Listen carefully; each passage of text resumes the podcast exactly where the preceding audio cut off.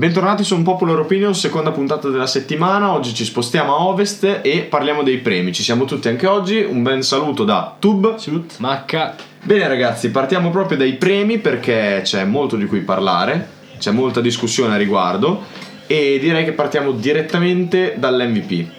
Ognuno di noi adesso darà i propri nomi e spiegheremo le nostre motivazioni. Parto io, secondo me la lotta all'MVP al momento è contesa tra Jokic, Embiid e Jamorant, con un passo sopra tutti Jokic al momento.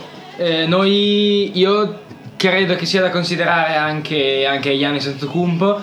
È vero che ha tre anni che fa stagioni con le, bene o male, le stesse statistiche, ma anche perché fare meglio è difficile e cambia però tanto ciò che è capace di fare in campo senza sbavare le sue prestazioni ha migliorato, ha migliorato dal punto di vista del tiro, eh, ha migliorato molto dalla, dalla visione, visione, di gioco. Si vede spesso, si vedevano due anni fa delle clip in cui intentava di fare dei no look da una parte all'altra del campo e finiva in fronte, ad Arden. in fronte a Arden, finiva fuori dal campo. Adesso è capace di farli. Ha, ha ampliato molto gli orizzonti del suo gioco. Eh, primi due, d'accordo su Jokic e Embiid anche perché ora come ora sono abbastanza indiscutibili. Però tu dici giusto menzionare Sì, giusto, giusto menzionare Giannis per la terza posizione. Sì, è indubbio che se parliamo di MVP i tre giganti, Embiid, Giannis e Jokic vadano menzionati per forza. Però mi trovo d'accordo con tu a mettere già Morant che prima non ci avevo pensato, me l'hai fatto venire in mente mm-hmm. te. Eh, sta facendo, è molto migliorato rispetto all'anno scorso sta facendo una grande stagione con una squadra che, come abbiamo detto spesso, non avrebbe dovuto fare una stagione del genere ed è chiaro che lui è l'anima della squadra, le statistiche chiaramente sono buone da poter essere menzionato in questo discorso, quindi sì, è giusto metterci Jamorant, ma penso che per ora anche Gianni si sia sensato. Sì, è chiaro, sì. ma se dobbiamo dare un premio, perché purtroppo è uno, sarebbe bello mm. dividerlo a tutti per adesso è Nicola e Jokic, indubbiamente. Anche se ultimamente si sta avvicinando in bid perché sta sì, regalando sì. prestazioni molto molto positive, però c'è poco da fare. Jokic gioca così come sta giocando in bid dall'inizio dell'anno e non ha intenzione di smettere, quindi cioè, è qualcosa di veramente insensato, c'è poco da fare. Ci sarà sempre la variante back to back MVP all'europeo per vedere esatto, se l'NBA esatto. e gli americani saranno contenti. Con Antetokounmpo ci sono riusciti. Con Antetokounmpo ci sono riusciti, ci riusciranno anche con gli Jokic, non lo sappiamo. Ora come ora però mi sembra abbastanza scontato che sia lui. D'accordo. Prossimo premio? Prossimo Cosa premio andiamo con il sesto uomo dell'anno. Va bene, direi che è più scontato al momento. scontato di tutti, ce ne togliamo uno molto in fretta, parliamo poco. Sesto uomo dell'anno ora Tyler Hero. Sesto ora per, uomo... se- ora per sempre. Esatto è l'unico tra i sesti uomini ad aver avuto sempre continuità senza mai sbagliare una partita perché stavamo pensando come altri uomini a Kevin Love che, che però ha giocato molto, molto bene, poco. ha giocato molto poco, è arrivato tardi, anche adesso salta qualche partita per acciacchi. Stagione sì, incredibile di Love. Cioè in, una, in, una rota- però... in una rotazione come quella di Cleveland molto ampia, anche meno minuti rispetto a quelli che c'ha io dalla panchina. Certo. Esatto. Iero sta facendo la stagione migliore della sua carriera, benché sia stata corta finora, ma esatto. è la stagione Come ce lo si aspettava, esatto. l'avevamo detto anche noi all'inizio esatto. dell'anno che avrebbe fatto una grande stagione perché si è preso molte critiche l'anno scorso per il suo ruolo un po' indeciso. Sì, sì e... un altro pensiero a Kelly Ubre, comunque non a livello di Hierro perché, perché è incostante esatto, è proprio l'emblema dell'incostanza che è Liubre certo e Hierro comunque nel senso è il sesto uomo nella squadra prima a est ora come ora una squadra che gioca bene che è una squadra con Hierro che ha idee in uscita dalla panchina una squadra che non ha idee in uscita dalla panchina senza Hierro perché ha già molti sostituti in campo esatto. da dover inserire diciamo mi vengono in mente Vincent come si chiama l'altro? Non mi viene mai il nome. Struss Struss, Struss e insomma, Miami ne ha di tutti i colori, veramente Patrale riesce sempre a tirare fuori delle perle da, dal suo cilindro. Direi che col sesto uomo possiamo col chiudere uomo siamo perché ieri era abbastanza unanime come decisione. Andiamo avanti, direi che possiamo parlare del Most Improved che magari è un pochino più conteso e i miei nomi che mi sento da dire sono decisamente Desmond Bain decisamente Jamorant e l'altro nome che eravamo un po' in dubbio prima su cui parlare Miles Bridges di, di Charlotte eh, tutti e tre giocatori migliorati tantissimo. Ovviamente Jamorant di diritto appartiene più alla conversazione per l'MVP che alla conversazione per il Most Improved, però. Perché è una crescita costante che ha fatto negli anni, non un passaggio di come quello del, del, Most Improved da un anno all'altro esatto, clamoroso. Sì, fa pensare al Most Improved perché è comunque passato da un livello da non All Star a un livello All Star, se non Superstar, esatto. che è il esatto. quintetto del Sì, esatto. Superstar decisamente superstar, l'altro è Desmond Bain che ha fatto un passaggio veramente da un giocatore di ruolo a un secondo addirittura terzo violino perché nelle rotazioni mi sembra che abbia scavalcato addirittura Dillon Brooks. esatto Dillon Brooks e passando avanti e facendo vedere che è in grado di tenere il campo in maniera egregia. Sono tante le partite in cui già Morant si ferma, Esatto. tira poco e fa 12, 13, Tolto quello, 15, nel 20, mese, nel, mese cui, nel mese in cui Morant è stato fuori per infortunio al ginocchio e anche per il protocollo Covid, Desmond Bain è, stato guidato la clamoroso. È stato clamoroso.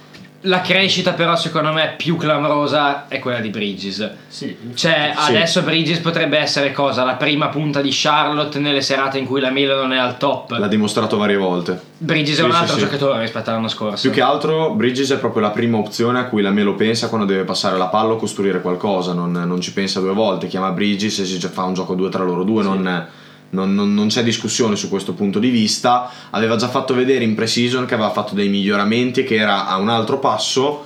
Ovviamente la pre-season lascia un po' il tempo che trova, l'abbiamo sempre detto, però ha fatto vedere in stagione durante tutto l'arco della stagione che insomma può far vedere di essere a quel livello lì e di poterci rimanere. Niente, questo... Infatti, infatti, se tutto va bene, eh, contro Desmond Bain va, va solo una cosa, diciamo, il fatto che ha iniziato ad essere continuo dopo un certo punto della stagione. Bridges ha iniziato bene e si spera finirà bene. Sì, vero. sicuramente questo è il premio su cui abbiamo più dubbi, diteci cosa ne pensate, che casomai eh, ci date anche una mano.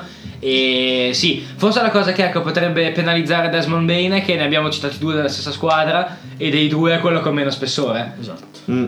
Perché È vero. è un po' in ombra rispetto a Morant, vero. però ragazzi è comunque una Sì, crescita ripeto, incredibile anche la Come sua. aveva appena detto, Morant va per l'MVP e il Most Improved va spesso dato a giocatori che prima erano in sordina, quindi Sì. difficilmente verrà Più considerato. che altro sì, abbiamo di fronte tolto Morant, che abbiamo già detto che è un discorso a parte, abbiamo di fronte due giocatori che hanno fatto un tipo di crescita diverso. Bane ha fatto un tipo di crescita lungo l'arco della stagione, mentre Bridges si è già preparato, si è già mostrato all'inizio della stagione più pronto e più migliorato rispetto all'anno scorso. Andiamo avanti, c'è quello che sarà sicuramente più discusso da noi, che è il Defensive Player of the Year. Sì.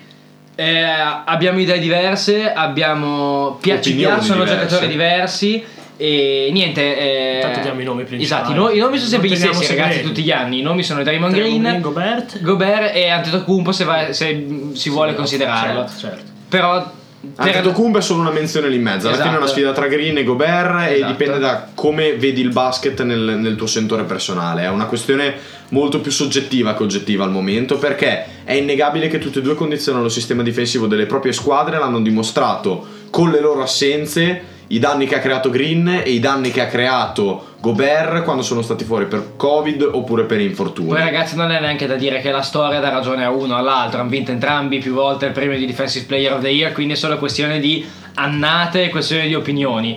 Eh, personalmente io vado con, con Rudy Gobert perché cioè, non si devono neanche dare motivazioni, non puoi neanche dire uno condiziona il sistema difensivo, l'altro no, lo fanno entrambi, è solo questione di preferenze. Sì, è una questione di preferenze. Io, appunto, che sono per Draymond Green, preferisco chi difende dal perimetro. Infatti, ho sempre apprezzato di più i, dif- i difensori dell'anno assegnati a guardie, comunque giocatori esterni, rispetto che a lunghi. Sì, che riescono ad essere anche più versatili lungo tutto l'arco dei ruoli, perché alla fine Draymond Green può marcare da un play, essendo che non è molto alto, però comunque una stazza fisica da poter mancare anche un lungo. Credo, eh, rispetto a Draymond Green, cioè rispetto a Gobert, credo che Draymond Green, però, in più abbia è il fatto di riuscire ad essere influente anche lontano dalla palla nella Sì, difensivo. è Cosa sicuramente anche Gobert a modo suo fa, ma vedo un, un lavoro maggiore dietro a quello che c'è con Draymond Green.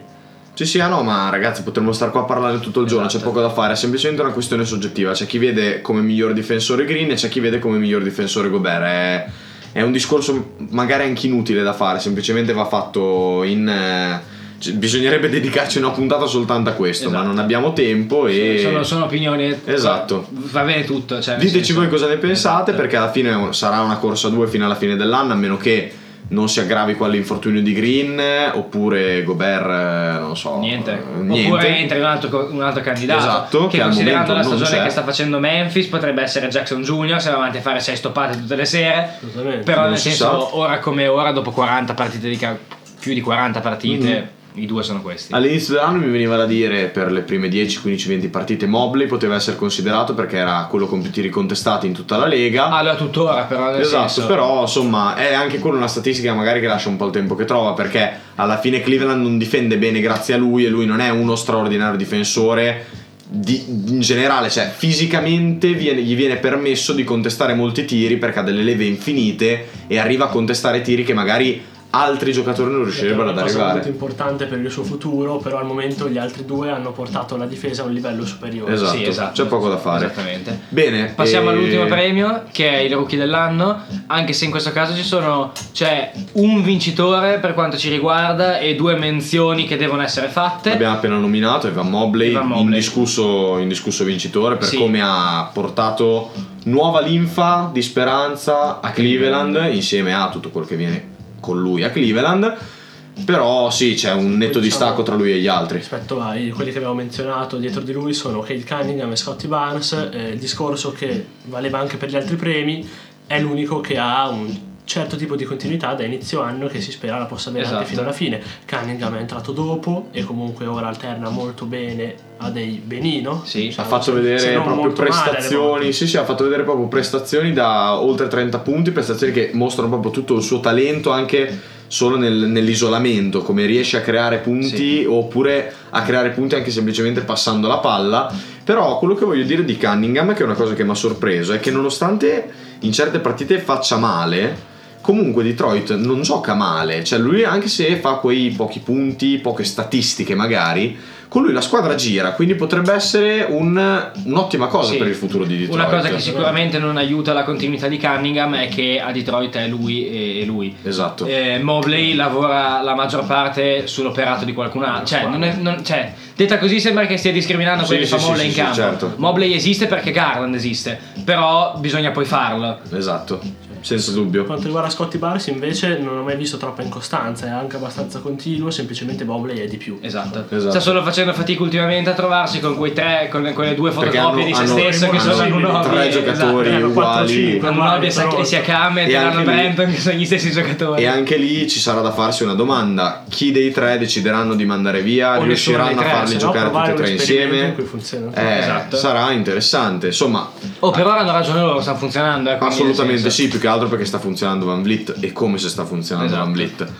Bene, detto ciò abbiamo finito di parlare dei premi, vi abbiamo lanciato le nostre, diteci le vostre via social o anche su... Si può rispondere su Spotify? Non credo che si possa Non si commentare. può, non penso. Se Vabbè, si in ogni caso, se si Esatto, può si fatelo. può fatelo. E passiamo a parlare del- dell'Ovest che abbiamo saltato l'altra volta per parlare dell'Est. Il primo argomento all'ordine del giorno è Phoenix Clamorosi. che potrebbe essere la sorpresa non sorpresa, perché alla fine sono la squadra che è arrivata in finale l'anno scorso e ha portato la serie alla sesta partita, nonostante tutto, e nessuno si aspettava che avrebbero ripetuto la stagione dell'anno scorso con sì. così pochi cambiamenti più che altro. Una cosa sorprendente è che quest'anno Ayton ha giocato pochissimo, fuori molto per infortunio, anche lui protocollo Covid, molte difficoltà colmate benissimo da un uomo che secondo me ha, merita di essere menzionato che è Javel McGee. Due uomini. Due uomini che però è arrivato a metà stagione. Sì, esatto, esatto. Che però è arrivato a metà stagione. Javel McGee è passato da essere la barzelletta di Shaktin a essere un uomo che viene chiamato dalle contender. Non è un caso che fosse a Golden State, ai Lakers Non è un caso ai Lakers, 2020, esatto. E che ora sia a Phoenix. Sì, a Phoenix. Ah, ragazzi, sta giocando molto bene. Non, eh, n- non sbaglia una scelta più che altro. Eh, È un giocatore poi vero che- maturatissimo Esatto. rispetto al passato. Una Sì. volta era un dominatore fisico, quando il gioco si è evoluto, lui ha capito che non fossero tutte al suo livello fisico, cosa che è successa, doveva evolvere il suo gioco in maniera differente e l'ha fatto in maniera egregia. Se non sbaglio, me. questa stagione di McGee è la prima in doppia cifra da quando aveva 22-23 anni e Esatto. giocava a Denver. Quindi eh, eh, sta facendo una grandissima stagione. Merito il fatto, merito che a, a Chris Paul che. Il merito di De- tutto cioè, questo, esatto. Esatto. Eh, McGee deve solo prendere la palla e buttarla dentro. Chris Paul sta- e Biombo vivono perché vive Chris Paul e nessuno, io prima di tutti, l'abbiamo detto anche all'inizio dell'anno, si aspettava un Chris Paul così eh, ogni anno ringiovanito. C'è poco da fare, ogni anno più ringiovanito. Vedevo un post su Instagram che mi- lo accostavano ai due di Lob City, a Blake Griffin e di Andre Jordan, dicendo è incredibile come fisicamente Chris Paul alla fine abbia sorpassato questi due. Sembrava essere il primo destinato ad avere un declino a livello fisico, invece... eh, Invece. Griffin è stato, Tutt'altro. è stato il primo a mollare, già addirittura due anni fa, mica adesso. Jordan che ora viene trattato Sì, sì, come, sì, sì. come Aslam dalle squadre in cui Esatto. gioca. E... Beh, Paul. eh, sembrava fisicamente più spento a metà carriera piuttosto che oggi. È vero. Negli anni di Los Angeles era molto meno in forma rispetto a quanto lo è Ma anche oggi. Houston. Anche Houston, Houston. giocava una partita e ne saltava due.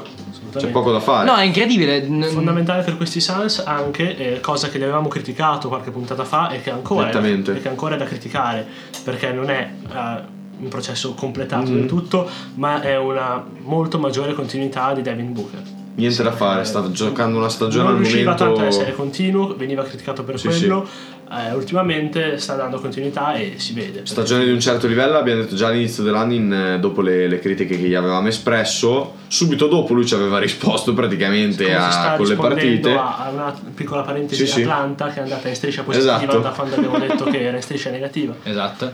E Abbiamo Booker ci ha effetto qua, risposto: ragazzi, cioè. Esatto, c'è poco da fare. Come Garland che si era arrabbiato e aveva Esatto. iniziato a giocare bene di nuovo perché non l'aveva menzionato. E niente, Booker ha- ci ha fatto vedere che non è soltanto una macchina da punti, ma sta portando molte, molte altre statistiche a referto sul tabellino e c'è poco da fare. Sta giocando una stagione clamorosa. Sì. Poco altro da dire su Phoenix. Piccola Io... parentesi che mi sento di fare sul discorso di Javel McGee, chiamatemi, chiamatemi fanboy, ma cambiamento radicale dopo essere entrato a contatto con il sistema vincente di Golden State, secondo me. E ci attacchiamo proprio qua a Golden State dove abbiamo varie cose da dire perché è rientrato Clay Thompson. Curry che ha battuto il record e sta avendo una fatica clamorosa. Ha fatto la prima partita buona ieri. Esatto. Da- nei- forse da, da due mesi. Comunque, la prima a livello partita degna di percentuale- Curry. comunque a livello di percentuali è ancora sotto al 50, però insomma, quello capita. Capita. Sembra una partita È buona. normale. Per, tutti- per il volume di tiri che si rispetto- prende normale Diciamo che rispetto al sotto il 30% 50. del campo che aveva nelle ultime Se forse non 20 meno. partite, Stiamo migliorando. Se non meno, stiamo migliorando. E poi alla fine, oh, c'è da dire che mm, Curry è due anni abbondanti che gioca senza Clay, eh, quindi non è un cambiamento facile perché Certo. Clay è tornato e ha comunque un numero molto elevato di possessi nelle mani rispetto a quello che mi potevo aspettare. E poi c'è un Wiggins che è sempre più in crescita, tanto che è uno starter allo Star Game. L'avevamo detto che i nostri, i nostri erano soltanto voti, ma che alla fine sarebbe stato il pubblico a scegliere chi andava allo Star Game. Pubblica scelta. Il pubblico ha scelto e c'è Wiggins che non si disdegna la stagione, però è... C'è poco da fare. sì, probabilmente qualcuno se lo meritava più di lui. Esatto. Non ci staremo qua a soffermare su questo. Vogliamo parlare di Golden State che da quando è uscito Draymond Green per infortunio sta avendo molte difficoltà. Sì. Molte difficoltà. Che eh, come abbiamo detto adesso partono dalle difficoltà che sta avendo Stephen Curry al tiro e in generale a giocare. Anche perché E sono anche- difficoltà che sono accentuate dal fatto che Curry tira 25 volte. Esatto. Non sta tirando col 30% su 7 tiri, sta tirando col 30% su 25. Che, cioè, nel senso, puoi giocare bene finché vuoi, però è.